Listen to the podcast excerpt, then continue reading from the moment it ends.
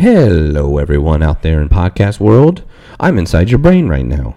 This episode of the Old Green Plane podcast is brought to you by Silverhawk Aviation. Since 1991, Silverhawk Aviation, located right here in Blast Furnace, Lincoln, Nebraska, has brought customers the absolute best experience for charter flyers all over the Midwest and even beyond the Midwest. From a full lineup of Cessna Citation jets to King Air turboprops, Silverhawk Aviation gives you the freedom to fly where you want, when you want. Travel in total privacy while you avoid those inconvenient long drives and even weirder and longer lines. And not only do they provide the best in class charter experience, but Silverhawk is also a trusted services provider for all you pilots out there. From quick turns where you need to get in, fuel up, and get out, to FAA certified maintenance and the best in class avionic upgrades, repairs, and maintenance. Silverhawk Aviation is something for all you fly boys and fly girls out there. And I don't mean like Paula Abdul fly girls back in the day, 1991, 92, on In Living Color. I'm talking about those of you that have certified pilot licenses and like to go up in the air and scare the rest of us out of their goddamn minds. I love it though. It's amazing. I get scared though too easily. And so you can get not scared and be comfortable at Silverhawk Aviation. That's silverhawkaviation.com. Again, silverhawkaviation.com. And our second sponsor, because people want to be around us, which I'm surprised. I couldn't believe it. I'm surprised you're listening. Uh, but FlightFlix. Flight Flicks. You wondering what FAA approved cameras and aircraft mounts you can have on your airplane? That's right. You can have aircraft airplane type of cameras and mounts, GoPros like we do, so you can film those amazing loop de loops you guys all probably do and barrel rolls, or just flying in an amazing scenery. Unbelievable stuff from the Flying Cowboys I see. Unbelievable videos. And we're excited because now with the Flight FlightFlix gear inside of old 62 Tango, we're going to capture some amazing footage. So, with Flight FlightFlix, any application on any craft, their team of mechanics, experienced pilots, and engineers work with you to find a solution. Ask FlightFlix about their certified and FAA friendly and safe, which I like that word, solution. That's FlightFlix. You can check them out at flightflix.net. Again, that's FlightFlix, F L I X dot net. How cool is that stuff, though? I mean, seriously, some of the footage I capture or see from uh, some of those that we follow and we uh, interact with a little bit out there on the old internets uh, is really amazing. And I am a sucker for an amazing view, which I just love. That's why I love getting up an old 6-2 Tango with Colin and doing all this. Um, beyond the amazing people we get to meet um, and have met and will meet, um, it's just getting to see the world from a different perspective. And I mean that in all seriousness. Okay, this episode of the Old Green Plane podcast we have on Nicole Fisher. Now, Nicole is a uh, blue check certified uh, for you Twitter people out there, but she's a Forbes writer. She's also the founder and head of Health and Human Rights Strategies. That's HHR Strategies. Uh, and they are out there to work, well, you know, with governmental agencies, nonprofits, uh, thought leaders, and just to help and improve overall health outcomes and justice the entire world. And our conversation was so unique and amazing because I was able to see uh, you know, uh, a, a, little bit into what she studies on a daily daily basis beyond just what uh, we might get a read from her Forbes articles. Uh, although I knew Nicole before really getting into her work, once I started to get into her work, I started to now i'm a regular reader of her stuff on Forbes because, uh, well, I'm a little bit of a you can imagine a little bit of a freak out artist. I'm aware of stuff. I'm not a conspiracy theorist by any means, but I definitely pay attention and I definitely like to look ahead. I'm a futurist. And some of the stuff she works on when she works on articles about antimicrobial uh, research and, and, their resistance specifically, and how we, uh, well, you know, a lot of us stand to, uh, you know, be at the hands of a lot of really angry bacterias out there if we don't change some of our ways. And she is an amazing writer and an amazing, uh, uh, just a, a, maven, which we get into, uh, because you just get to see her perspective and the work and the research she does.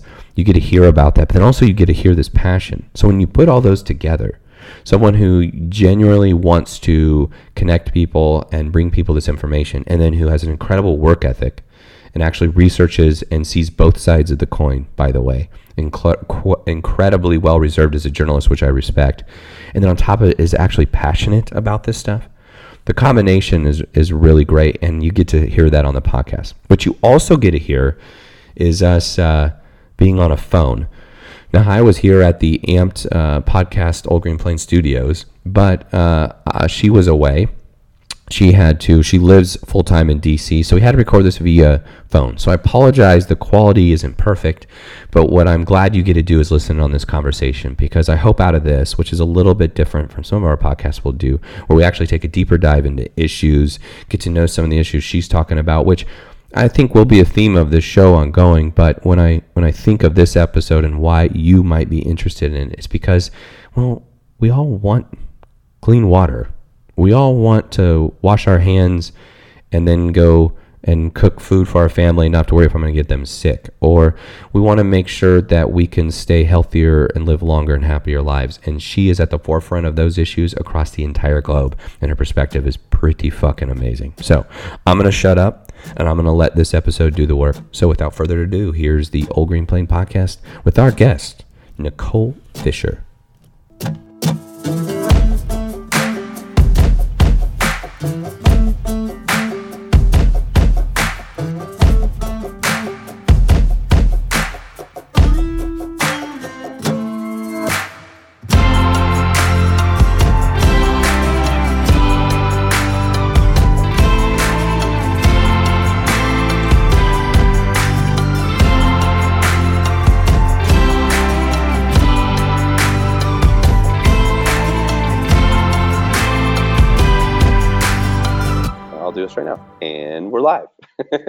See, that's how easy it is to turn on a podcast, Nicole. And now Excellent. the millions of people that will listen, they'll they'll know that this is real. Um, so we we shot the episode. It seems like f- forever ago, but I think it was only a month ago that you were back here in Lincoln, Nebraska, right? Is that Yeah. about right? Yes. Yeah. Okay. Okay. So I have the, the the question that I was thinking of. All right, you get done. We ate here. Uh, we ate burgers locally at Honest Abe's. We get done. We had flown all day, or at least half the day. We will get into the flight and some of your thoughts. But I'm really interested. You you you going back to the hotel. The first thing you tell Will. The first thing you think in your head after you got done. What was it? Be honest. Um. Holy shit! Why did I do this? Yeah, I think it Why did I was come to Lincoln, Nebraska. like it was. It was no. It's not about in Nebraska. It was more like I had been in a tiny plane before, but I was a kid and I had Yeah. no say and no choice. And I trust Colin completely. But yeah, there was still that little bit of like um, high tense uh, energy they hadn't quite shaken. And it was just like, holy shit, that happened. And I I've been in a lot of weird scenarios in my life. And very, very few times in my life have I asked for a puke bag.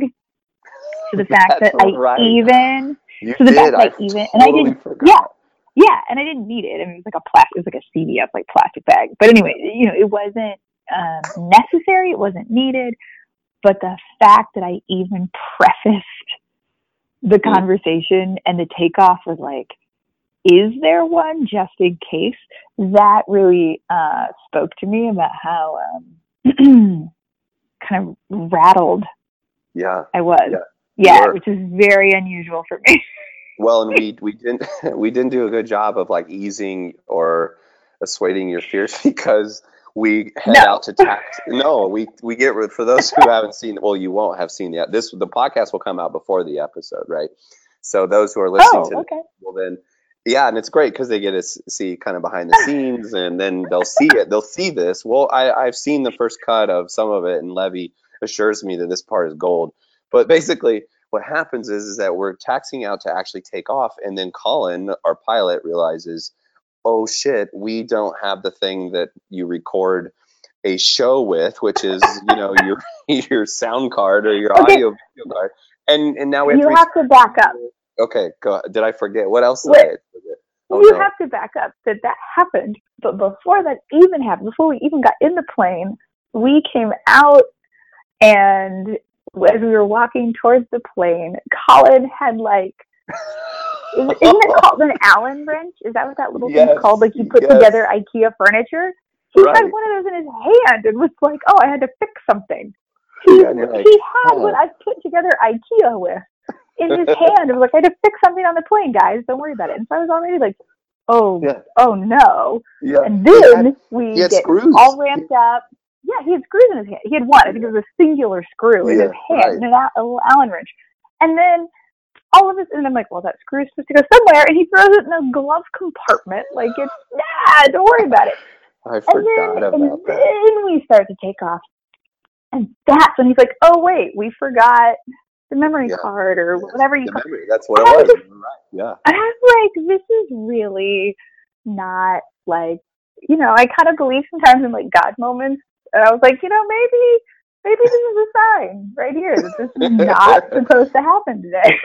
yes, we're supposed to not go. And I, well, and I listen in the back of my mind, I'm thinking the same thing because I'm sensing your fear. I have my own. Like I, st- you know, as much as I've flown with them, I'm not, I'm not there yet, right? And you fly way more than myself or Colin, even as a pilot. So you're mm-hmm. definitely a pro. So for you to react that way, and then in the moment all that to happen, I forgot about the Allen wrench. Oh my goodness, yeah. I, I remember thinking to myself, is this what we're fixing this fucking plane with? This IKEA furniture hardware? Like, you got to be kidding me. Um, well, you you know the crazy part is is that after we two we're getting ready to shoot our next episode after you, which was maybe a week later, and the plane goes in for a routine maintenance check, and they find uh, metal shavings in the oil. And so what was happening was is that the, Really? the pistons were grinding. I didn't need to know that. You did well. Listen, you're fine. It's good now. I didn't know that during. well, I'm fine shit. now. I'm just, I didn't need to know that. Like, right. Well, you know, I'm an, I'm trying to be transparent, Nicole. You know, in the effort of a good you. story. Well, I, good I overrode all my rationale and senses, and I was like, okay, we're gonna do this. I'm Yeah. not gonna be that girl. In fact, I was the first girl, so I'm like, look, I'm Yeah. the first woman on the show. I'm not gonna back out. I've got this. You I just want to yeah, make sure there's a puke bag. you, you were So- you were prepared. You got the aviators looked right. You ended up. Well, you were perfect. And, and yeah, You were right. that's right. Oh, I stole sunglasses. well, you know, it's good because it's. We thought to ourselves like these are. uh these are the things that are that we are going to remember, but I think your take on them is far, far better, far more interesting. Because I had a uh, the the flight was great. We headed over to Nebraska City. We got to see the flooding. Um, we talked about a ton of stuff. I mean, you know, for those who don't know you, your background, obviously you're a writer for Forbes. Um, and you talk about all things. We talk about a lot of different things, but your your main focus is in and around healthcare. And one of the Mhm. things that uh, I saw at, that during the episode, and getting to know you better, and actually finally meeting you in person, but then you know taking all this information, knowing you before, and then that episode and afterwards, I, I have I have a thought. Can I share it with you about you? And I yeah. think- Oh no. you- yeah. Well, I Yes. think it's what you do for us is uh, in, for society and the role that you have, the job that you take on as a writer. Have you? You're familiar, obviously, with Malcolm Gladwell, right? I am. Yeah. And you did you ever read read uh, Tipping Points, his book? I have. Yeah. Okay, so in there you'll remember if you recall, he has he breaks people into three groups: connectors, salespeople, and the last one are, is a maven. Nicole, I don't know of a better person that fits the bill of maven. Now you're many things, right? But mavens, in short, as Hmm. Ma- Malcolm describes it, are people who find out the things that are going on in the world, and, and in some cases, like a canary in a coal mine, or in some cases, uh, hey, this is really cool, kind of check this out. Whatever it is, they're out there. The mavens are out there searching their world for information and things that the rest of us need to know. And I think that's what you do so uniquely and so well. So I have to know how Interesting. is how much should we be scared about North Korea weaponizing tuberculosis and actually putting it in a nuclear bomb and sending it over here? Because you're out there before us. You're out there. So tell me, do we need to Oh, be nervous that's about funny. okay, well, first, uh, I will take it as a compliment. Thank you. I've always thought of myself as a connector because that to me is, in fact, I emceed this women in entrepreneurship thing not too long ago, and I had to write down three words to describe me, and, and connector was the first word Mm. uh, because I I see get that no too, greater by the way. pleasure than like taking a person and being like, oh my gosh, you have to meet so and so, and knowing that when you put one and one together, it's going to make fifty.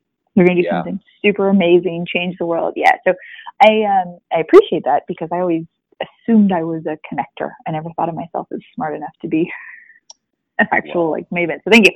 Uh, but I'm super curious uh, to your point. So uh, I do love. I don't consider myself a writer first and foremost, um, but I love learning. And I feel as though my, and maybe it's back to that word connector, I'm not quite sure, but I feel as though, at least right now, and for the last few years, my place in uh, global health and human rights and all these, these issues I work in, in, in policy and healthcare is really getting information to people. And I will Mhm. do that in whatever form or medium is given to me. And Yeah. so um, you ask for like North Korea, you know, and I, I, I have no problem writing for or speaking on, you know, a right wing show, a left wing show, a super, you know, middle of the road. And it's not that when I, I write or I go on air, it's it's not about I agree with anything and everything this place says. In fact, I honestly most of them have no idea what Mhm. what they talk about otherwise because I'm too busy living in my little world. But I'm like, I don't care who you are. If you're going to ask me questions about like vaccinations or tuberculosis or you know whatever, I right. I in the most honest and authentic way I know how will answer the question and I'll try to communicate it to your audience. And so to Mm. me, I you know, I I do have I'm a human, so I have ideas about politics and things, but uh, and I live in DC, so I can't help it, right? Like it's around me 24 7 Yes. at the same time, um, I'm always thinking about policy as opposed to politics. And so when you Mhm. pose a question like North Korea, that one's tough because, you know, policy, diplomacy, to me, healthcare is everything. I guess that's the frame people need to know first. Yes. It is everything. It is where you live. It's who you live with. It's how you feel. It's what you eat. It's how you get to work. It's what your job is. I mean, it's literally the whole world around you and how you interact with it. Right. That is your health. It's not insurance. And that in DC is what we debate all the time, which is why I left government you know, several years ago, many years ago, um, because I was tired of debating insurance reform. What that is, is like literally a bunch of people who have really good health care debating what piece of paper you're entitled to that tells you who you can talk to, and if you can talk to them, how much you're going to pay for it. hmm And so to me, that's not really healthcare. It's more like, do you live in a safe house? Are your children safe? Are they eating food? Right? Do they have clean Right. water? And, Right. and those sound like crazy basic human rights, but I mean, look at places, you know, now, we know in South Carolina public schools, they don't have clean water. We know in Michigan, Right. they don't have clean water. So you look at the big, broader, scary things like bioterrorism, and and I really think it's the future. I, I do because yeah. are are nukes terrifying? Yes, they are. Could someone, say a North Korean, right? Could someone land in Chicago, center of the country, and and drop a vial of something and just keep walking, walk right in or out of the airport? Right. Not even go through security, right? You don't even have to go through security. You just pull up to the airport, walk through the ticketing gate, walk right back out. And done. Yeah. And all of a sudden, right, anyone who was around breathed it in. And, and you mentioned like tuberculosis, which is air, right? It's human to human transmission via air. Like it's something that could just easily then get on hundreds, if not thousands of planes and end up all over the place. And to me, that is far more terrifying than a single nuke. Without Um, a doubt. Yeah. It is. When I and, read and you, go ahead. um, and if you think like you look to like bacteria, viruses, they existed long before we did. And and it doesn't matter religiously, you know, sort of where you fall on these things about evolution or who did what and when. It, I mean, we know that things existed before us, and that includes, um, you know, viruses and bacteria mm-hmm. and fungus. And I have a feeling they're going to outlast us. And so, yeah, for me, it's really uh, I don't I don't fear constantly. I don't live in fear, but I think we get hung up on a lot of the wrong things. And I think when we don't provide our children with like clean water or an education, you know, we're setting ourselves up for pretty epic failure to begin with. So um, mm-hmm. yeah, do I think nukes and and tuberculosis are equally scary? Yeah. Right. I wouldn't I wouldn't single out North Korea. right. Well, no, I don't even it is. I, I didn't really take. I think it was you were. Well, you had another article not too long before that about uh, antimicrobial resistance, right? And I you really no, like hone in on the like happy things, don't you?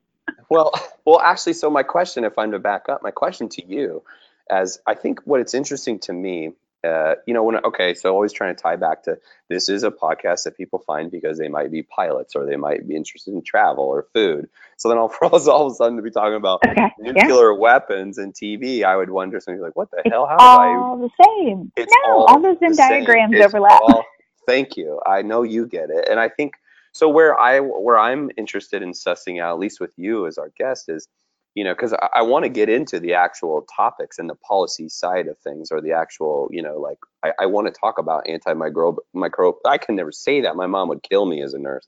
Uh, microbial resistance. I want to talk about that with you. But right now, when you orient, okay.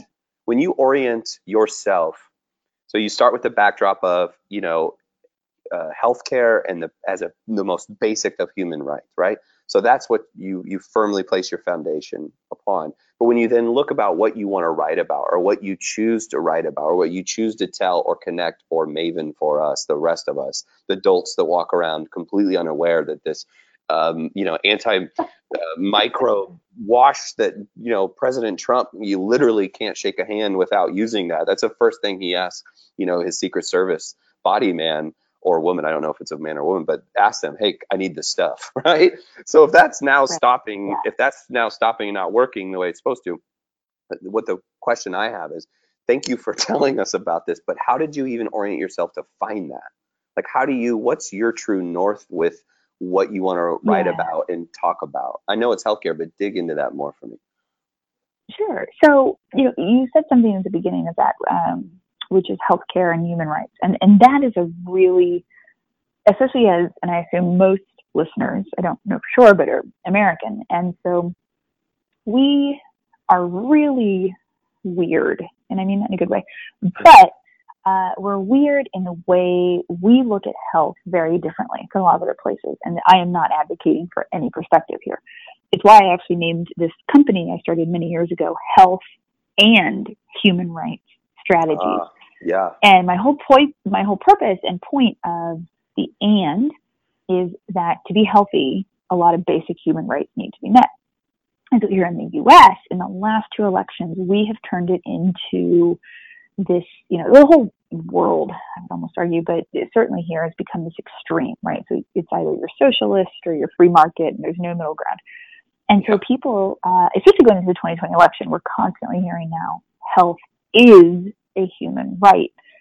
And so again, you know, I don't advocate for any one side or the other, but it's very interesting to think about that discussion because how do you guarantee someone's health?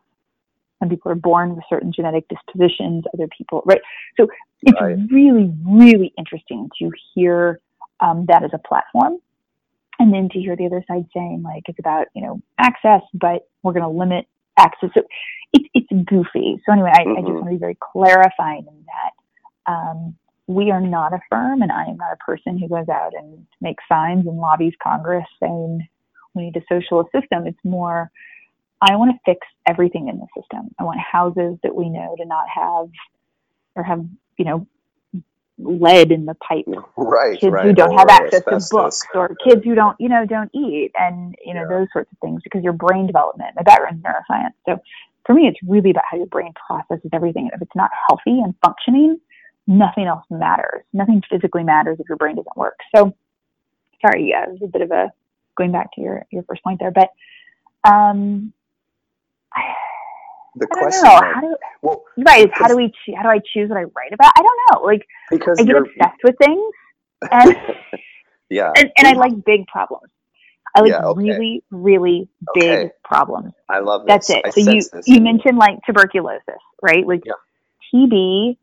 I think at one point in the last, I'm not kidding you, in the last like five years, like up to a third of the world's population has had TB. And this gets back to my point about like as Americans, we're really funny. Like we're weird in the sense that we are so removed from what I would call the real world that we don't think about things like anyone else.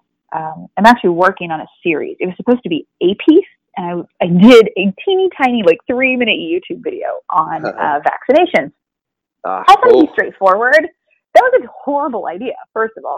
You should never just like hashtag vaccines and assume Oh, it's going to just like uh, right? Yeah. just be a, a no like conflict thing. Anyway, lesson learned. But what came out of it is I realized people don't understand um, a lot, and I don't say that in a patronizing way. Like the things that were given back were just baffling to me, and so I decided, okay, there's a whole thing in here I need to focus on. And it turned into this multi-part series, and it led to this four-part series I'm now working on about Ebola. Wow. really because these are big, big problems and people hear so much misinformation. And I, I'll be very honest with you, I do not know how to break above the noise.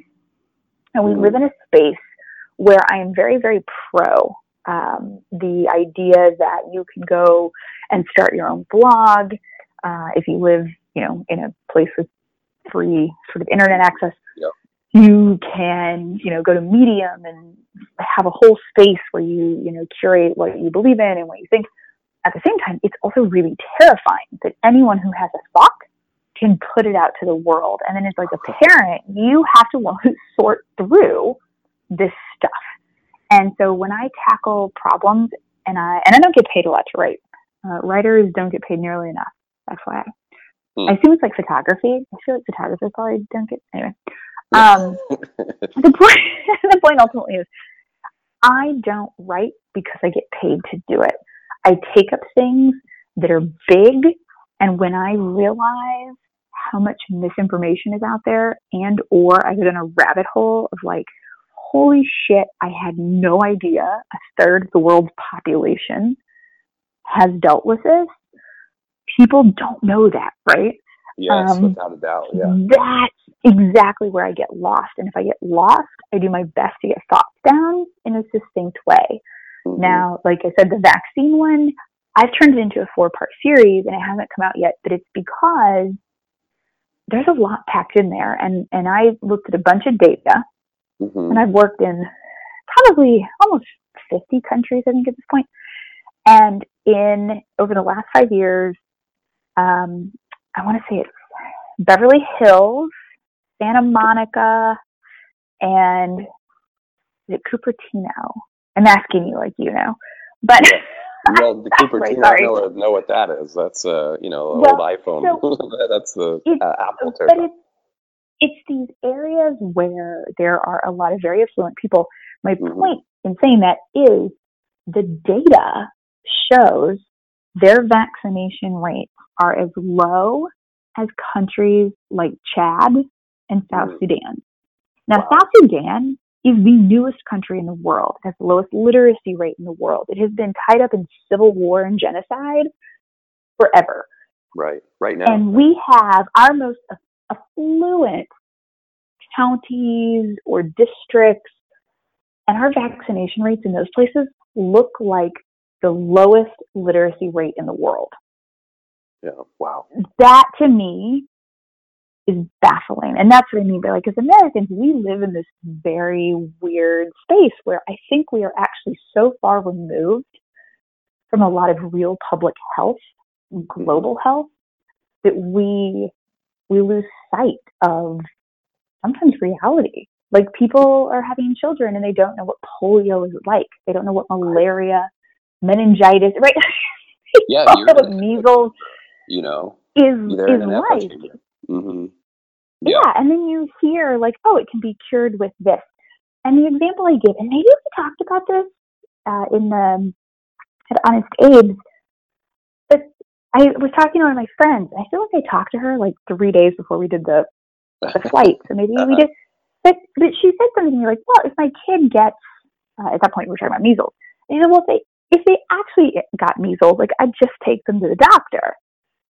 And I said, "Oh, honey, like that's Mm. crazy to me because Yeah. you wouldn't teach your kid to not like you wouldn't skip the conversation about burning down the house and how fire works because Right. you you thought like you know what if they burn the house down we'll call a contractor it's not a big deal right, right, like right. you like and to me that is the exact same argument that's being made about like you know what if our kid gets polio or measles like we'll call a doctor and they'll fix it that's Yeah. really a not how it works and b like it defeats the entire purpose of of prevention and care and you've not really seen these things in action there's a reason there are diseases we tried to eradicate Right. Well, and I was going to ask, isn't this ult? I mean, also it was, it was we're trying to eradicate so that we could then focus on things that needed effort to actually. So, like Ebola, you bring up Ebola. We have we you know I imagine uh, you we are healthcare pros and the researchers that are out there on the front line, you know, finding new vaccinations for the newest, you know, most resistant of viruses or things like Ebola that we should be spending time on. Now that we're having to sort of double back and spend time on educating the public on the value of you know measles the mmr shot to me seems like we're going backwards a little bit duh right obviously like we're now fighting just the information battle so you're at the front lines of that. So for instance someone reads your four part ser- uh, series on vaccinations.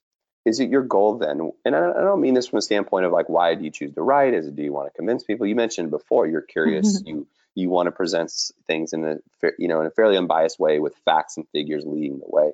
But when they read this when they get done reading this is it your hope for maybe potentially that parent in cupertino uh, who is reading on some weird you know 4chan channel about you know anti you know vaccination stuff and it's deep it's scary it's deep if anybody wants to those see rabbit holes are very deep wow. But maybe you reach that person. Uh, what do you hope they do? Is it that they then think, okay, now I'm curious and I want to learn more about this thing called vaccinations, or like what is the what is the hope there? And it, it ties to my bigger question of your role in in in, in our society, really, as as uh, the job and, that you do. I think um, uh, in a completely altruistic manner, the Mhm. answer is I hope a in that scenario a parent would take the time to read something that I wrote, go forth and ask more informed, better focused questions to make a decision for their family. Yeah. And not just take whatever sexy, fun, clickbaity thing that came up first on Google as the answer. Right. Um, you know, I, I won't lie and say I would hope uh, that they would then. I mean, I wouldn't write it if I didn't think there was really something there people needed to know and take action about. But, Right. but it's it's not my job, and I do believe in free choice. Um, and you know, there are exemptions for a reason. People believe what they believe, and Mm. I I support you know difference in faith and beliefs, and and so uh, I never write with the goal of everyone should agree with me, um, but I do hope to be informative and that people, like I said, may- maybe it's just that they ask better questions Mhm. uh, on the back end. Or, you know, my daddy is a fireman. And what I've always said is, yeah, my dad's a fireman. And so is my grandpa. And when I write, I actually joke that um, I'll write something and then I'll go back and I'll see the words that I use. And I write it in a way that I want my dad to be able to read it and then go to the fire department and be like, hey, did you guys know?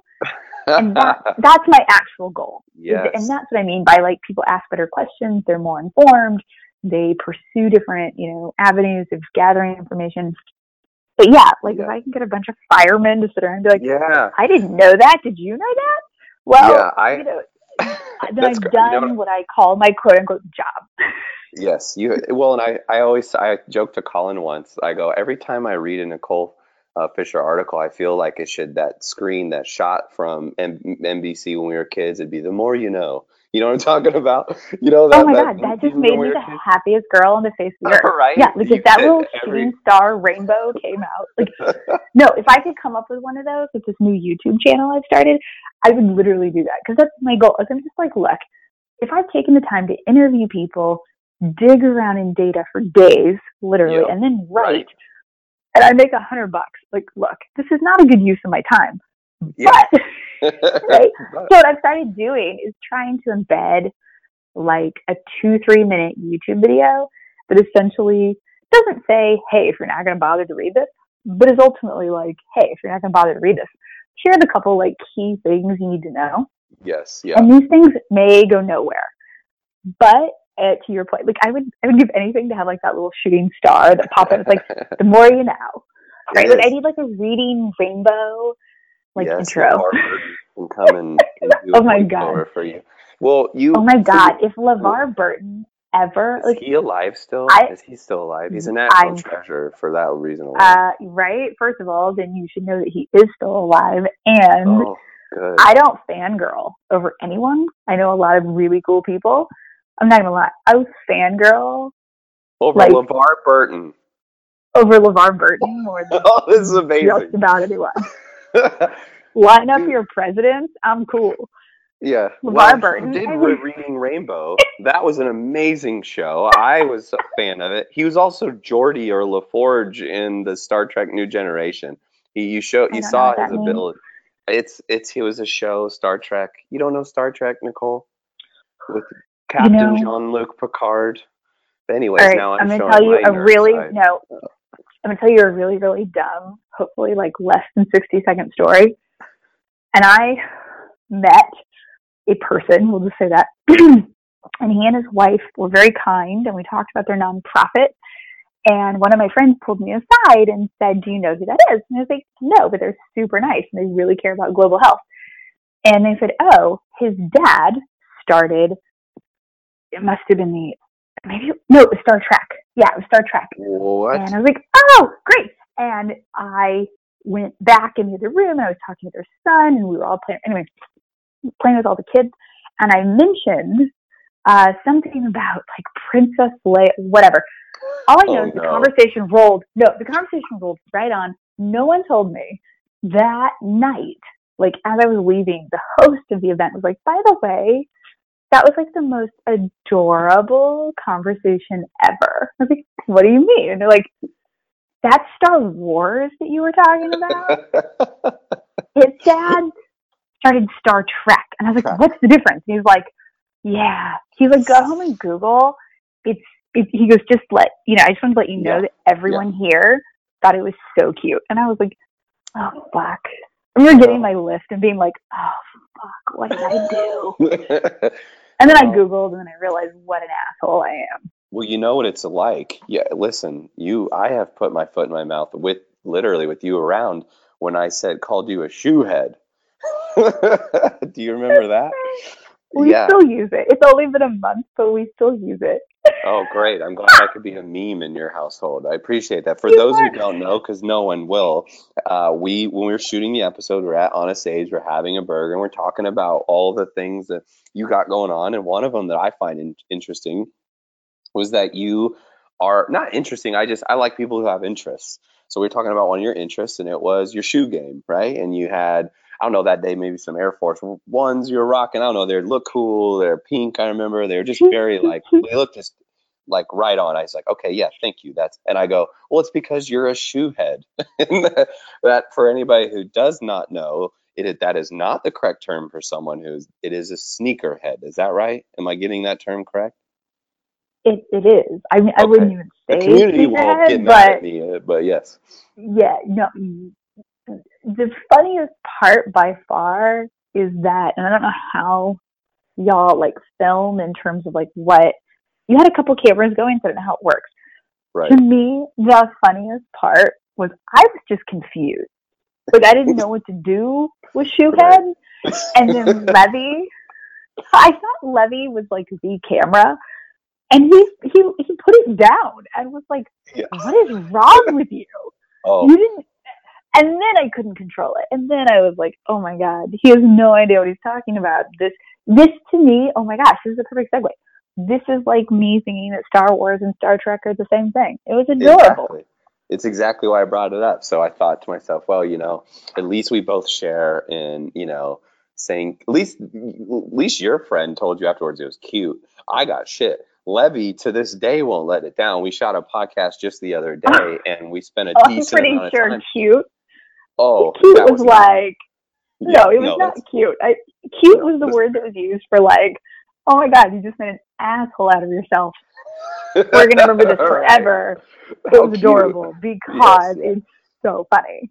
Yeah. Yeah, well, I listen. I don't. I don't present to to be the smartest guy in the room, so I definitely proved that uh, true that day. But you know, it does. Uh, it does segue into that you are you you are multifaceted. You have many interests. Uh, being a sneakerhead is one, but actually something that we got to talk about a little bit that I didn't know. I forgot. You're you are a big Game of Thrones fan. So what has filled Oh the void? gosh.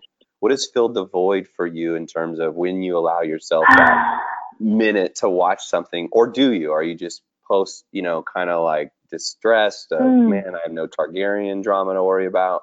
Where we don't need to get into the what your thoughts were because that's on the episode. But what have what what has filled the void, the Game of Thrones void, or has so? I will be honest. Yeah, it, I I miss it. Uh, I miss the suspension. So I was super. I think it's fair to say, like most people, I think I was super disappointed in the Yeah. last few episodes. But that anticipation, because I didn't.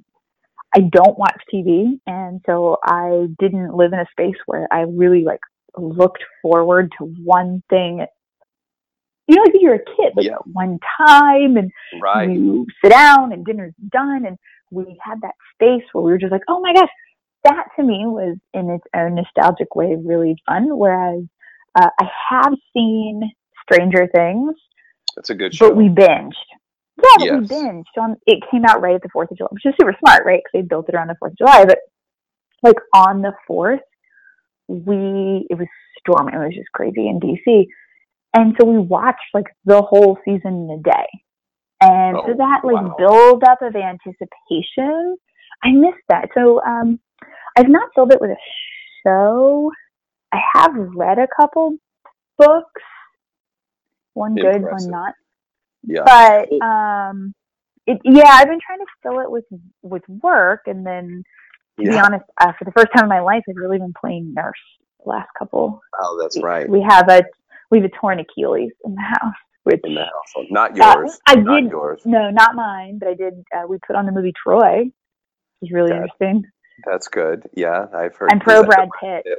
Okay, yeah. Well, Brad Pitt works in my household too, so don't worry. It's it's. Uh, you know you didn't know this i'm going to tell you something really weird no one in the podcast world cares but brad pitt and i went to the same elementary school high school and college and his parents and my parents lived just a couple blocks from each other is that right? I did not know Yeah. that. What? Well, that's right. You're from Louisiana, and he's a Louisiana native, right? That's where you grew up, right? no so no i was born in louisiana but i ended up um, doing Moving to Missouri. um, yeah moving to missouri and springfield missouri Ah, we is both that where went he's to- from? yeah we both went I to uh, kickapoo. I'll Yeah. be darned. I know Brad Pitt was a Missourian. I thought because he has like yeah his. and he went to mizzou and i went to mizzou we both went to I'll mizzou undergrad Well, there we go. That is Mhm. learning something new in the podcast world. So you get you get out of college. Like, what did you go to college for? What was your initial intended? Because you you you you used to be in. I don't say you said policy, not politics, but you were in government. So is that where you went out of college with your Mm. life kind of future focus? No, no. So actually, undergrad, I was uh, biology and psychology, double major. I thought I was going to be the world's greatest neuroscientist, like a neurosurgeon, actually. And then right before I graduated, pre med, all that stuff, I panicked and I was like, oh my gosh. And mind you, this is like right at the start of 2000s and like height of like pharma reps and all that. And I just thought, Oh, no, I, I'm going to end up spending the rest of my life writing prescriptions. And I was like, re- really, like, really honest with myself. And I was like, I'm good at chemistry. I'm good at whatever. I was like, I'm not going to be the best surgeon. I'm going to be okay. And I'm going to end up in the middle of like some medical school class. And I'm going to end up going to like some crappy hospital and just like write prescriptions all day. Yeah. I Yeah. panicked and I decided not to go to medical school. And I uh, had gotten into the University of Chicago. And um, mind you, no one in my family had ever gone to college before me. So I just kind of like made it up. Like literally, I sort of like made it up as I went along. and I moved when I graduated college. Um, I had asked the University of Chicago and transferred over into uh, a master's of public policy. Wow. And I moved right from the zoo, like out of my sorority house, straight to Chicago. And no one in my family had ever gone to college, so no one really knew how the schedule worked. And so I just kind of said, like, "Hey guys, I have to go. Sorry." and so I moved straight. Yeah. Bye, family. So I moved straight to Chicago, and I worked at the Center for Neuroscience, and um, yeah, just Yeah. uh, did public policy. Worked with the Minority Center, which I can't lie was the coolest time because um, I I went for policy. My goal was if I'm not going to change the future of brains, I at least want to like change the healthcare system. And to change the system, I got to change the policy and all the rules and you know regulations around it. Uh, I took a job at the Minority Center because yeah, I was interested. Uh, they needed a research assistant, but beyond that, um, at the time, there was this woman, and she was sort of quote unquote running the Minority Center, but her name was Michelle Obama, and Oh, heard of her. Michelle, yeah, ended up I ended up never working with her because that would have been oh six, I. Uh, I can't remember yeah. and oh five, yeah.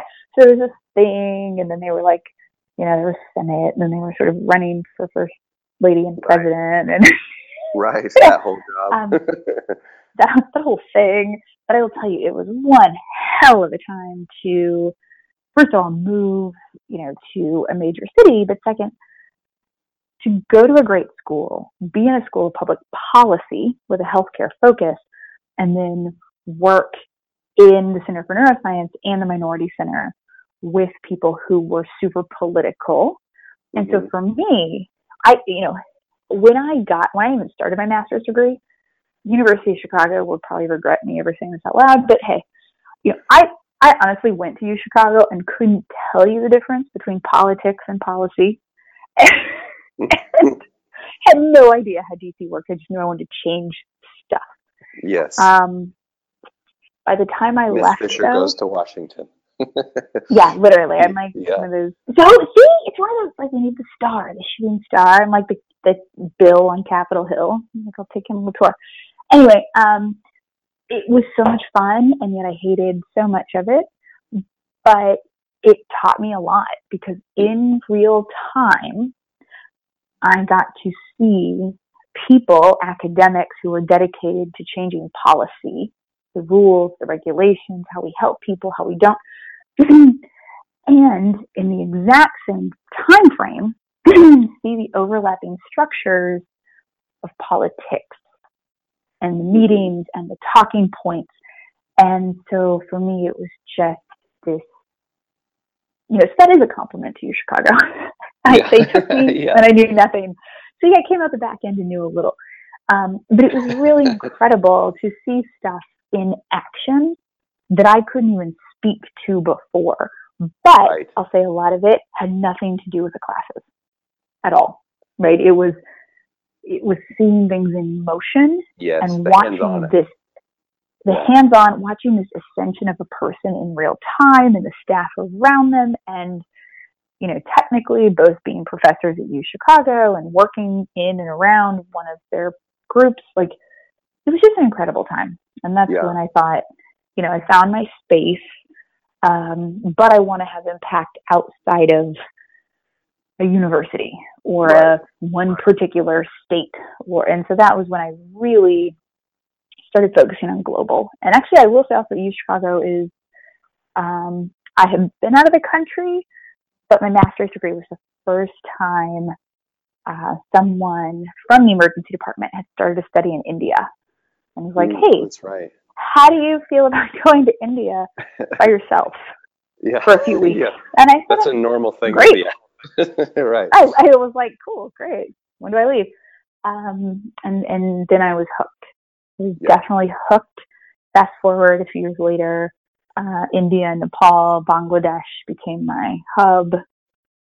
Um, yeah, I went to government and when you when you look Yeah. at the when you look at the um the challenges facing just from a broad world perspective in healthcare, what what is the, you know because I mean we're we're faced with so much nowadays in terms of information and technology, and then you know throw in their anti-vaccination and um, you know candidates for the 2020 Democratic, you know, primary that can't seem to figure out, you know, whether I mean they think it like you said before, yes, it's basic human right, which I think obviously I believe and I think you do too, but I figured maybe we're able to have other conversations around that as well. But when you look at all the chatter that's going on and there's so much, you mentioned it earlier, the way the rest of the world, the outside the America bubble, what what is facing the the global sort of, you know, like the world population in terms of what is the most pressing uh, healthcare related issue or health related issue?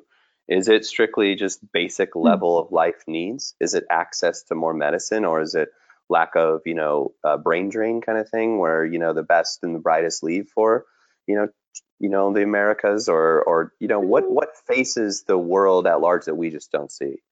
Because it will affect us, right? I mean, it, there's no Sure. way that, Oh, that yeah. those things don't affect us, even in our bubble.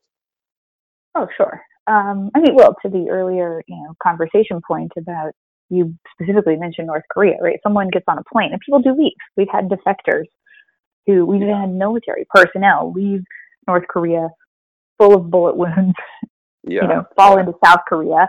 or and- auto and we- or whatever. Yeah. hmm Oh my goodness, right? And then all of a sudden we see what the state of someone looks like who lives in that country, and um, you know, so they will leave. People leave. People travel. People migrate. It's what we do. We're humans. Um, that's not going to change. Right. Uh, so the g- biggest global health, you know, that's like impossible to answer. Well, but there's so many, but yeah, I know what you. I know Right. it's What tough I- for you to distill. what I would say is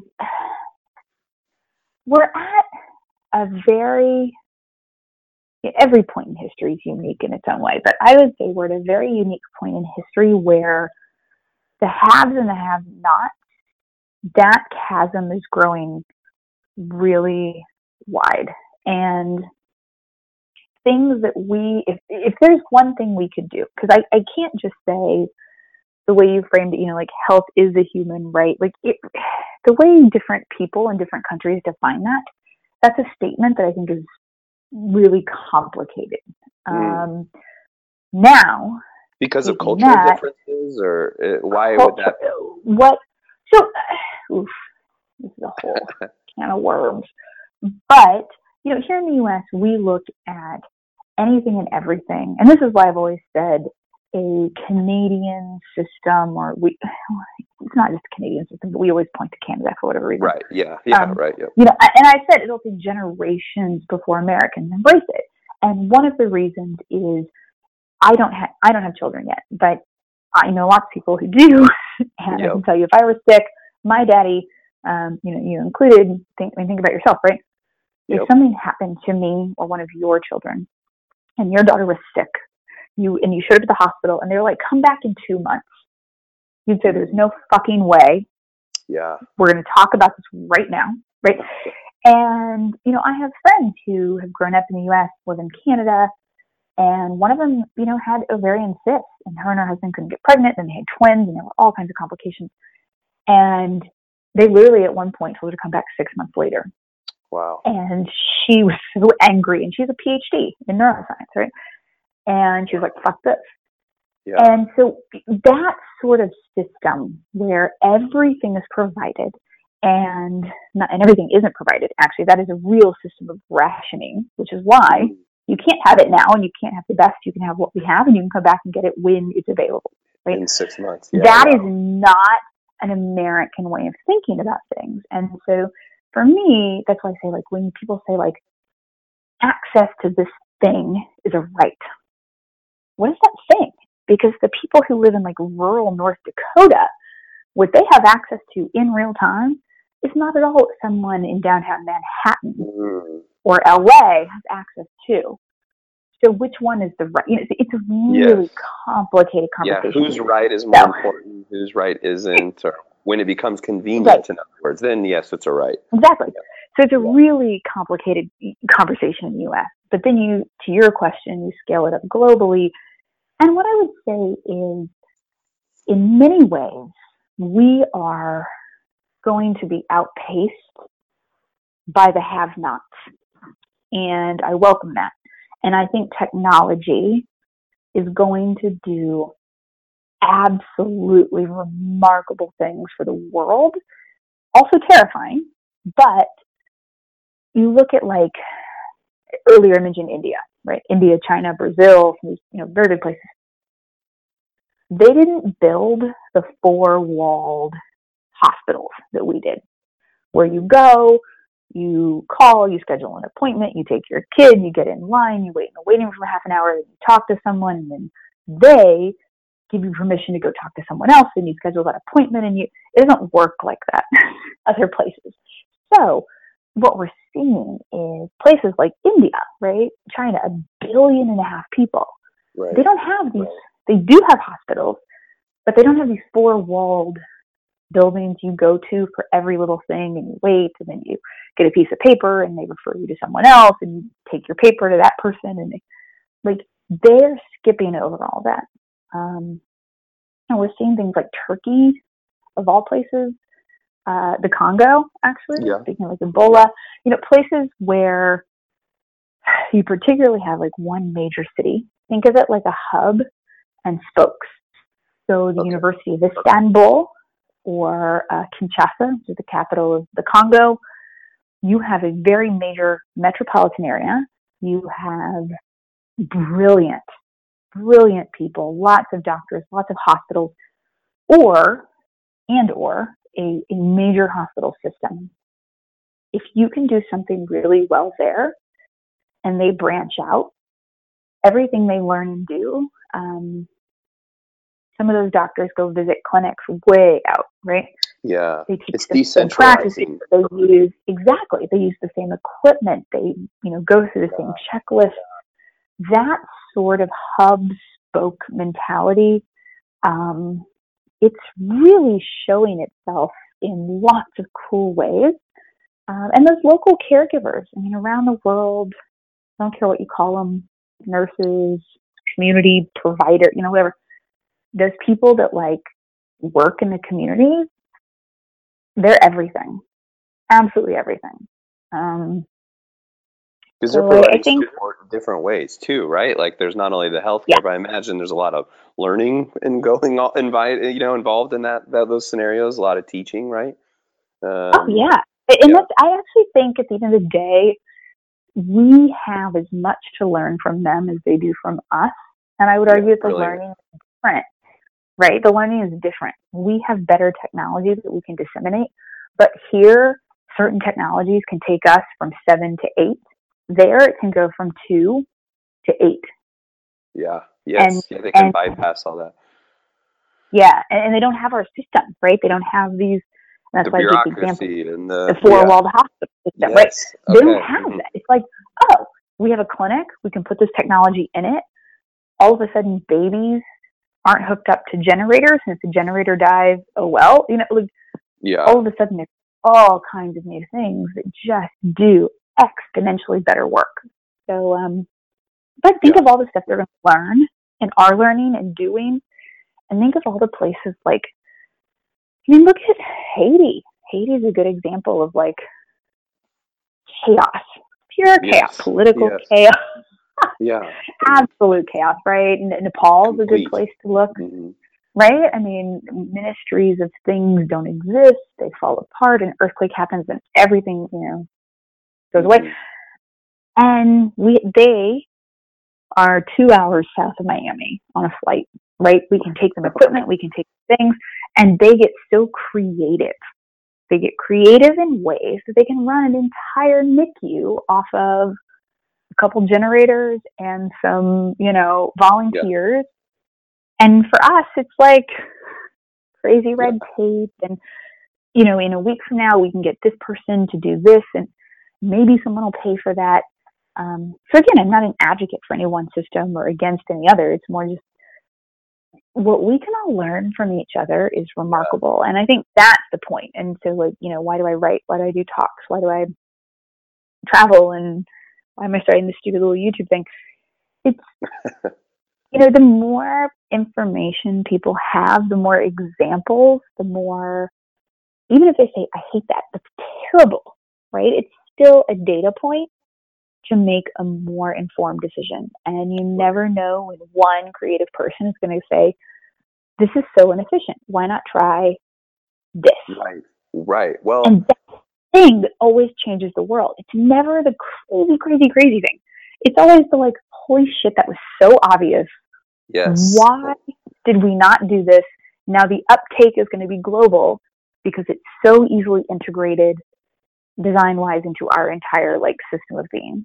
Yeah, it, it it's what it what lie it's it's what lied on the other end of your flight with us in old the old green plane, right? Like it was this sense that like oh, dear. oh he's holding he's holding this wrench from IKEA and that's what he's fixing the plane with. Surely he can't be this isn't going to be safe. But then you realize that not only is he a great pilot, but no, those are those were you know screwed to something else. Evidently, that wasn't the the wing. But what I'm saying is that uh, that that that wing. Usually, That's it's helpful. just yeah, it's just on the other side of your ignorance or your just lack of awareness. It's usually just on the other side of that, and if you're willing to just step through, so and you know, an, an anti-vaxer uh, person who's in the middle of you know Los Angeles or Beverly Hills it's, it's, it's certain that all the articles they're reading are, are right and correct, but their friend who they have not listened to or talked to in the next last six months because they don't believe what they do, maybe just have a coffee or listen and read, or excuse me, read your four part series that's going to come out about it and then just have an open mind just to see what lies on the other side. It goes back, Nicole, to what you said first. You are a curious individual, and I don't think curiosity is cultivated or resourcefulness is cultivated in a way that if, if you just don't have it, you're screwed, right? And because you're you're proving to me in these examples, not only yourself, but in other examples of you know lands far away from ours here in, in America, where people are doing are fixing and saving lives with, well, an IKEA, you know. Uh, By the way, I just want to say if if you're not paid really well to bring things like full circle. I don't know who pays you, oh, but no. you need to like up the ante because that was beautiful. well, thank you. Now, now who's uncomfortable? well, yeah, but you're, you're exactly right. People just, yeah. and you know, I, and I'm guilty of this too. We we live in our own space, and all of us can only see as far as we push ourselves. Yeah. And that to me is the frightening place we're in. It is, but yet culturally, also, as a society, and globally, like we're not pushing ourselves. No, it's it's well, you saw uh, Megan uh, Rapinoe. Rapinoe, I can. She's the uh, you know Rapinoe. from the U.S. Wins. Yeah, Rapinoe. You wrote an article which I want to get into because it's something that I obviously has sports background and very. I, I tweeted oh. at you the other day about a catcher, but she. Oh, we're gonna go into sports. Oh, yeah, no. I know. You okay. weren't going to get out of it. We got. I got you for ten more minutes. Believe okay. me, I'm managing my time properly. Oh, I uh, really thought I was going to dodge sports. Okay. Yep. We won't get into the nitty gritty of the NFL stuff. I'm going to keep it simple and top level. Good. I have just a basic question. But what I was going to say is, yeah. she mentioned she brought up this exact thing today, um, in, in, in or yesterday in the ticker tape parade in New York, which was oh, uh, okay. if if we just if because yes, there's a lot of uh, a lack of awareness, call it ignorance, call it just you know co- uh, cognitive uh, you know dissonance, whatever you want to call it. There there's a lack of just you know willing to listen to someone on the opposite side of you, and I think what your example gives me hope about when it comes to these things because when I read your article about antimicrobes, you know, sur- microbial resistant, you know, that's going to kill five to 12 million people or whatever the number was, my Charlene anxiety, that's my mom, uh, comes out in me very, very strongly. so I need the the Nicole Fishers of the world to do this heavy lifting to find out what the truth not the truth, but well, where just what is the information behind all this. And I think that's a great, great because it is. It's exactly I what you're saying. That. On the yeah. But I, I do want to point out one thing, and this is not to be a negative Nancy or negative mm. Nicole. Yes, it kind of works. Well. Yeah, but, it does work. Yeah. So like, I'm super. Oh my gosh, like. I have been so excited about the Women's World Cup, and obviously I wrote about it and um, Brandi Chastain and some of the great things that are happening amongst retired women's players, right? And what they're doing for medical research is just awesome. But so like the Megan Rapinoe thing, you know, that actually is a really interesting example to me that you just brought up because I actually feel some type of way about it. Uh, and the reason let's get into it. Yes. I feel some type of way about this is because I'm a huge fan. And I just couldn't be more excited, more supportive. Like I'm your, you know, I'm your cheerleader. I'm here. Yeah. And then actually, she said something that really disappointed me. And really? it may have been taken out of context. Yeah. And so I, I actually poked around a little. Um, it's really ironic that you bring this up, but it irritated me. And I hope it was out of context.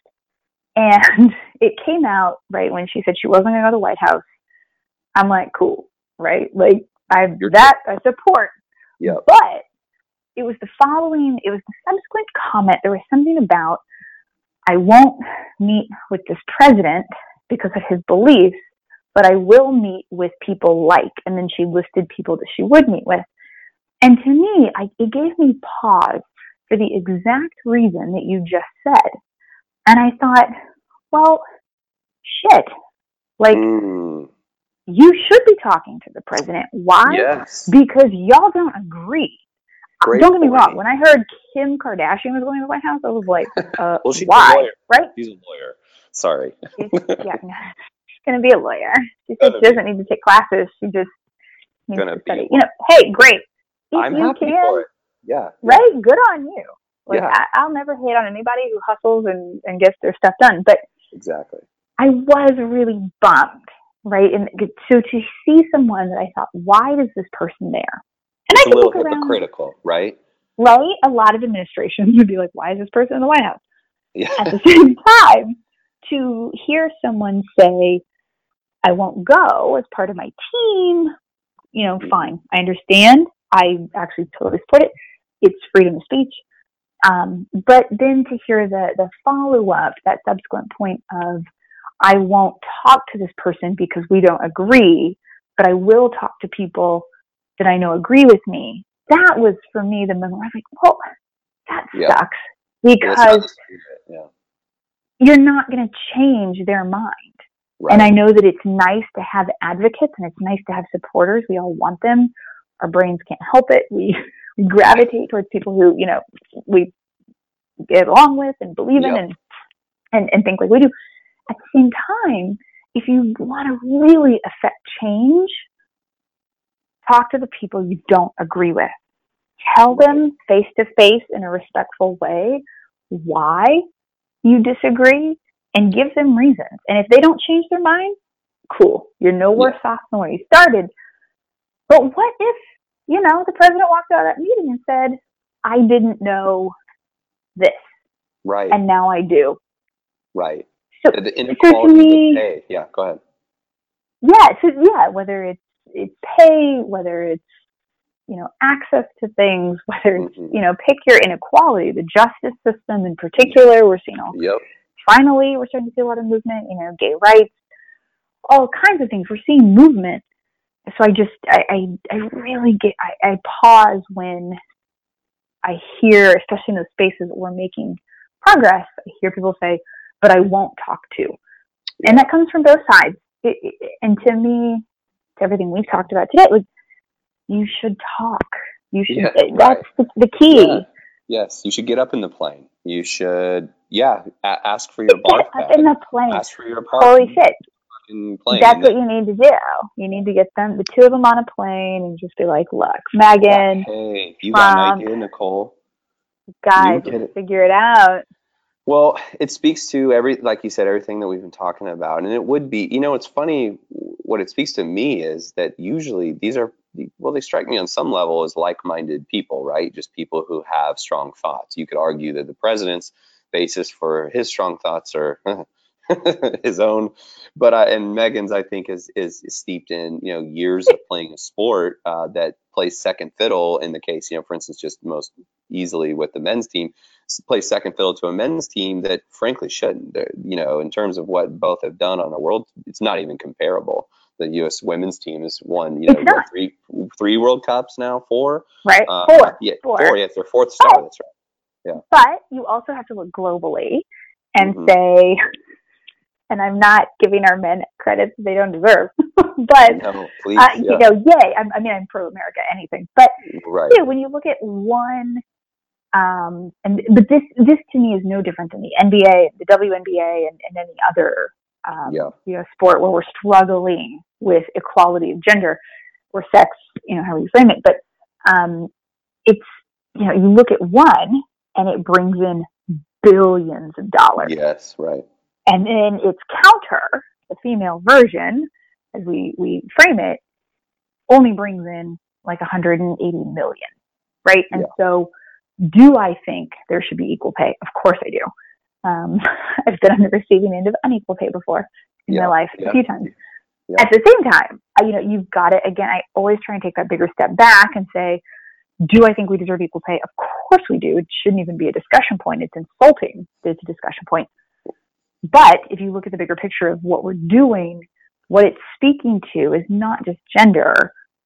It's speaking to the fact that we've elevated a male sport to a point where they bring billions. The women's mm-hmm. sport doesn't. And mm-hmm. so, you know, I think the NBA is actually a really not good, good is the wrong word, but like it's a model to look to of why we ended up where we are.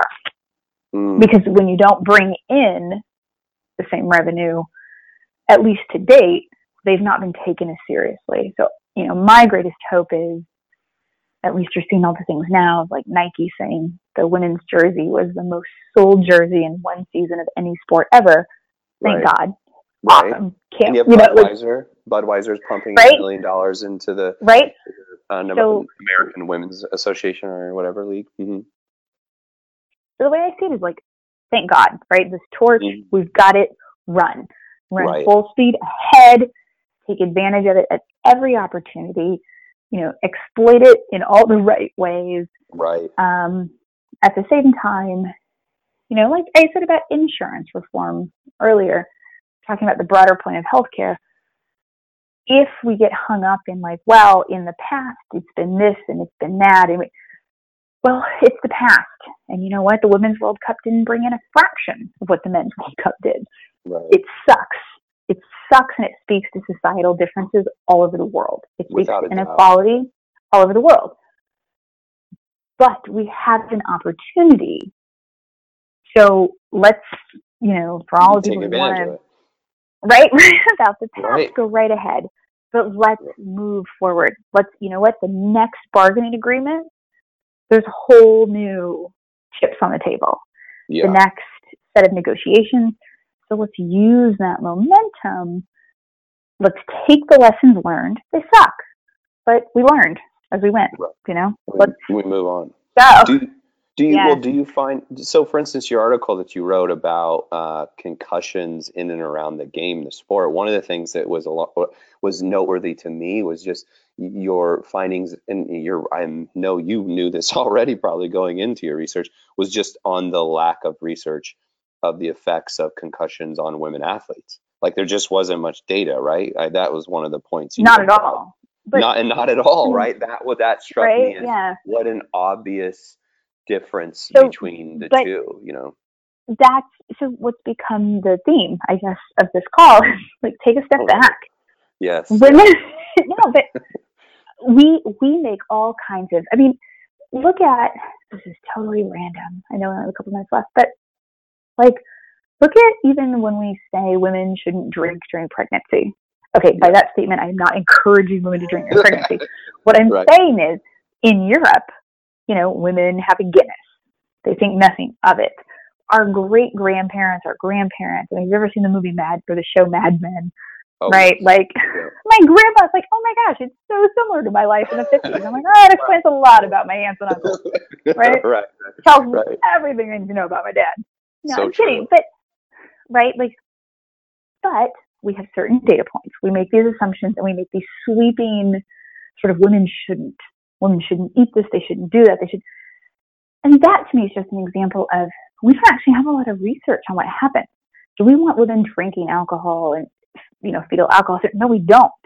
But are there certain foods that can be eaten? Are there certain we actually don't know. And when you look to broader, bigger things like Alzheimer's or well, actually, let's just stick with Alzheimer's. It's a good one because we outlive you by right. almost a decade. Right, so, right, right. What a great point. Yeah. That medications are made using male test subjects. And then all of a sudden we outlive you by 10 years and they wonder why things have different effects on us. You know, our body weight, our structure, our brains, they're different. You put women, I mean, there's very little, but a little bit of research out there about like menopause. You put a mm-hmm. woman, wow. a woman in an MRI machine when she's going through hot flushes and things like that it's wild what's happening. Like our brains are every brain is an individual brain. But we can see a lot of differences in sexes. Yeah. There's very little research. And we used to think, well, women can get pregnant, women go through menopause, therefore they're not stable throughout their lives. And so we should put men in clinical trials. And that's what we've done. And I get it. It made sense in that frame. But, but. you give us the same medication, right? Like my guy, yeah. he's, you know, what, six three and two fifty. I'm five three and right, right, like, right. you know, eighteen pounds or whatever. Like fifteen. Like you give him something and me something, it's not gonna go the same way. It could be a right. shot of tequila. It's not going to go the same way. Yeah. Right. And these are things we know. Like when you say a shot of tequila, we can all agree. Every doctor on earth would agree to that. But yet the medication, right? the lack of research, and that's why we're like shocking. Yeah. Women shouldn't do this, right? But then yeah. you look at like what is taking 20 headers a day, especially right. when your brain isn't done developing until your mid 20s. What if you start playing soccer at six, seven years old and you do multiple headers a day? 10 headers a day, 20 headers a day through high school, college. What does that do? For us to assume that it's the same is just ridiculous. It, it's it really ridiculous. not. So, um, yeah, so I did the article on the Women's World Cup that's saying it's a great highlight of a place where these NFL, these veteran special ops studies mm-hmm. are happening. Women's sports, like that Venn diagram yeah. is so significantly lacking. And we've got some really, really great leaders uh, who are primarily women's soccer mm, who are taking yeah. the lead. Yeah. yeah, it's it's good. It's refreshing. I even noticed during well, I think it was the semi or maybe in the final, they did they went through a concussion protocol. Did you watch the final? You probably did. Did you have any? I, people were saying online I, that they were they were disappointed by the discussion discussion uh, the it was horrible.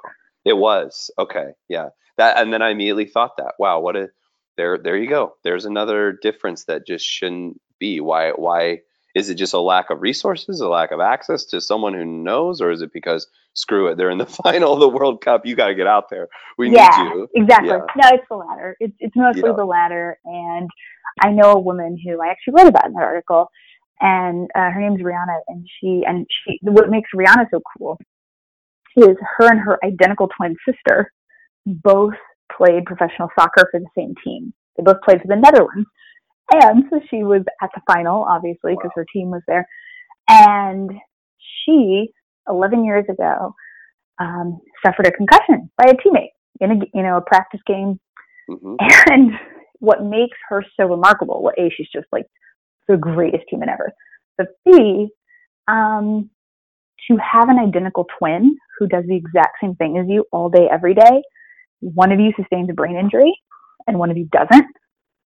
And then to see what happens like to her Yeah. vision, to her depth perception, to her like we actually it's one of those rare instances in which we had a person that we could compare Right. to someone else who's like literally genetically identical to them. Uh, and so, you know, she was there and her, I won't go into it because it's not my place, but the coach that put one of the Dutch women back in is Mhm. the same coach that put this woman back in. Ah, And now she can't play at all. yeah. She had to Yeah. retire the next season because she went back Wow. in and, and sustained Another subsequent injury. Yeah. Yeah. Um, Yeah. And It's and sad. so for me to watch it and know that the same person made the same decision, knowing the possibility was just so disappointing to me.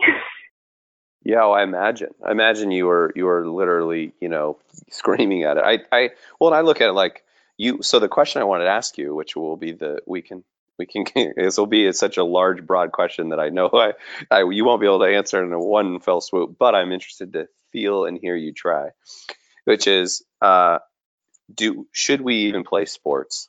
And that's not like me just being like. "Wah, wah." no, and I know we should. I know you were what your answer was going to be, but so then how do we mitigate the the the fact that soccer would be really boring? I don't think you are out there the research and the work that you're doing and that uh, that you're a part of. I don't think that you're I don't you're not at all. You're a fan, you're a huge sports fan.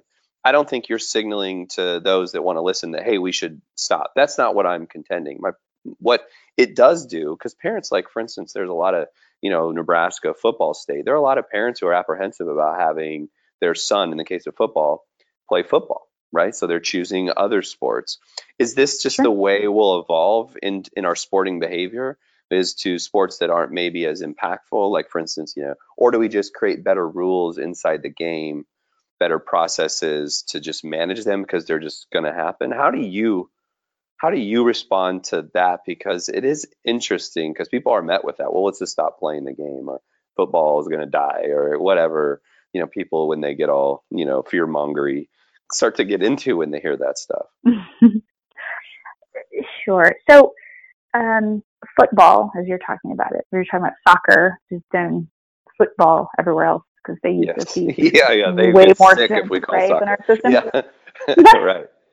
But we're American, so hey. Uh, so you know, our version of football.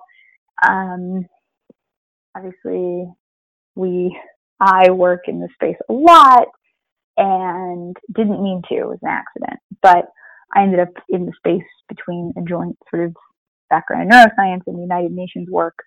Uh, next thing I knew, a lot of professional athletes and agents ended up doing global sort of initiatives. You look to obviously FIFA moving into the US with MLS and all that, and now you look at the NFL moving uh, overseas. And so I ended up accidentally working a lot in sport. But um, I think we I think we touched on this a little bit. I know the audio went in and out while we were flying, Yep. but Yep. know, sport it's human nature. We can't help it. We are we like aggression. We like violence. Um, we Yeah. we do. It, it it's just who we are. We used to be gladiators. We used to joust. Yes. So when you look at that, when you look at the early versions of football, even NFL, that level of violence was so much greater um, than we have now. And I can say youth sport in particular. Earlier I mentioned that our brains are not developed. Our frontal lobes in particular, our decision making, our rationality, our emotional intelligence, those things that are really important uh, are not done until mid 20s. And so, yes, that's a really complicated space. I like big problems, but then you pose these questions, and I'm always like, well, it depends. Yeah, let's not worry about that. Um, right, right. No, but, but it, because we know for a fact that seven, eight year old kids, their frontal lobes, their decision making, their emotional intelligence, all those things, anger management, those are not developed. So the idea of doing two a day, where they're going helmet to helmet, banging literally their, you know, physically their frontal lobes into each other, 100 degree heat, That to me is absolute insanity. Yeah. But Because over time, yeah, go ahead. oh, but well, but we're we're humans. We like violence, Right. you know. Again, so how does it work? Well, you know, there's a reason the NFL people claim whether it's because of you know Colin Kaepernick, whether it's because of racial issues, whether it's just because of concussions and violence, pick your you know reason. People claim they don't watch, they're going to boycott. It's bullshit Yeah. the numbers go up every Yeah. Sunday. And I've, I'm actually have I'm been working on a piece for the upcoming season called Sunday Sinners, and it's really about people lie. People lie. They say they don't. They're, they're going to boycott because of this. They're going to boycott. They're not going to watch because of that. It's a lie. They also say they're Yeah. going to the church, and church rosters show that only like a fourth of people who say they go every week actually go. So people lie. We're Sunday sinners. We don't go to church. We stay home and watch football. But you know, so it's really, I think, silly for anyone to say it's going to go away. hmm I don't think it's going to go away. It's going to evolve. We, we, I mean, look at something as simple as people used to wear that is short shorts. Those like Larry Bird, like Magic Johnson Yeah. shorts, right? Like Fab Five, and then you know Yeah, they were low. thank God for the Fab Five. Yeah, they did. covered up. I know. Thank you. A little too much Thank of you. A little too much of Larry. But Yeah. right, I thought too much thigh. I didn't need all that thigh. Not that much man thigh. But right, so it evolved. We evolved, whether it's clothing or how you know, so that like people look to helmets, they look to mouth guards, they look to none of those are actually the answer because a helmet is it goes on your skull. It keeps your skull from fracturing, cracking, breaking. Awesome. You know, that's a really great quality. Yeah. Your skull your skull didn't break. Like success Yes. your brain still rattles around inside. So a helmet, I'm not saying it does nothing, but anyone who claims a mouth guard, a chin guard, a helmet stops like a concussion or a brain injury, they're lying to you. They don't. Yeah. Yeah. Uh, they stop your skull from fracturing. Right. Right. That's a really valid use. But so, you know, when you look at sport, it's going to evolve. You know, people are saying um, soccer shouldn't have headers. They're saying the NFL should move to more rugby style because people Right. innately look up and hit shoulder to shoulder if Yeah. you don't have a helmet on. So as opposed to going to helmet to helmet. Uh, so there's lots of things that are already being proposed. Uh, for me, my biggest sticking point is really that age difference. Uh, if Yeah. you're a 22 year old grown man, you go do what you want. I don't care. I mean, I do care, but I'm gonna let you make your choice. Right. if you're an an eight year old, uh, I do think there should be rules, but I think they should be based around science and they should be based around health and um, soccer, all these things. I don't think they're going anywhere. FIFA and Yeah. soccer in particular Oh It gosh, is on a global an scale, avenue, Yeah, right? yeah. Yeah. it's an avenue for so much. To your, you know, your point earlier, women's empowerment. I mean, I would say soccer can do so much for things like microfinance. Um, you know, yeah. small businesses, right? Like Yeah. sport is a form of diplomacy to me. Mm. We just, well, I think everyone speaks sport. It's a Yes. universal language. No two people have to speak the same language to play a game, play Right. sport. Like I really do believe sport, and and it's the same with healthcare, right? Yeah. house, water, food. You can eat different kinds of food. It's still food.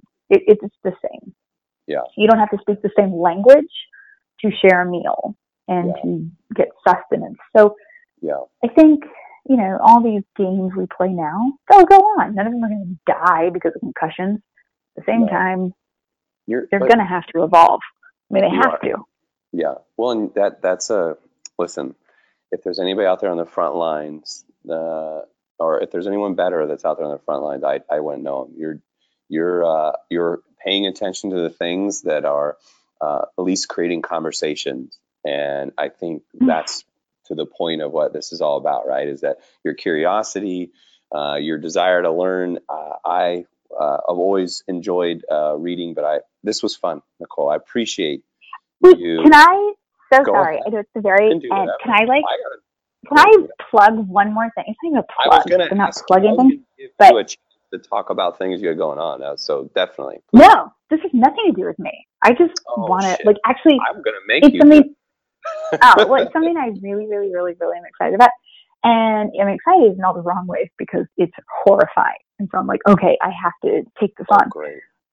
But I've been obsessing the last few months. I've been working with a couple of organizations um, after learning that bringing all these things together, healthcare, sport in particular, Uh-huh. and and and women, uh, that the biggest driver to, and I, there's a whole world of discussion to be had on you know human trafficking and what trafficking is and, and who it actually applies to, but the biggest driver to human trafficking is food and Really? sustainability of food. And so I thought, okay, this is a space where my company and I belong. And the work we've been doing with, I should I shouldn't say the work we've been doing. The, the partners we've been pulling together are doing remarkable work.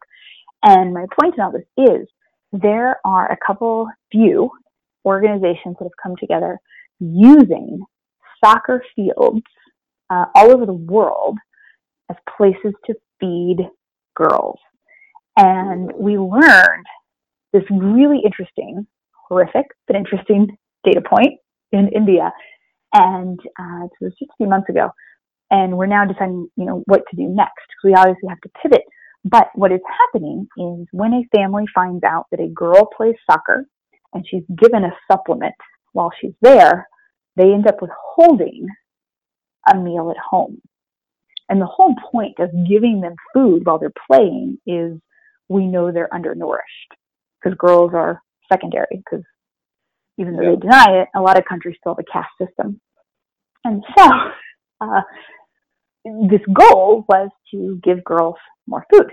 And it then got back to the families like, oh, they get an extra meal a day when they go play football. So the families ended up then withholding more food to give to the boys.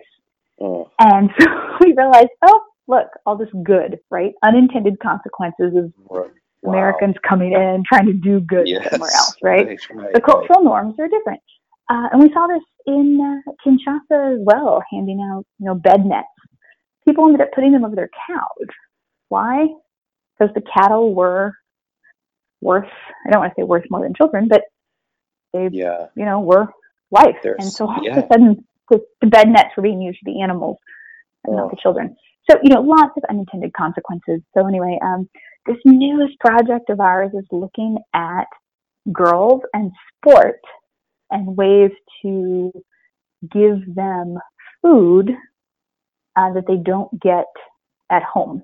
And so uh, we think there's a lot there. And the Yeah. premise is sort of uh, you give them food and you give them education, and they can change the future because Ooh, most of their mothers are, are illiterate. So Right, and right, and that I from I think it was Hans Osling, Osling, Factfulness. I read his book earlier uh, this year, um, but it's just about you know these 10, 10 data points across the world that show us that things aren't as bad off. Uh oh, speaking of, I have a uh, ambulance coming through. But I think what's interesting is that you know those base level things, right, like reading, giving access to education for girls and women creates real impact on global scales that we we just don't pay attention to because we're America.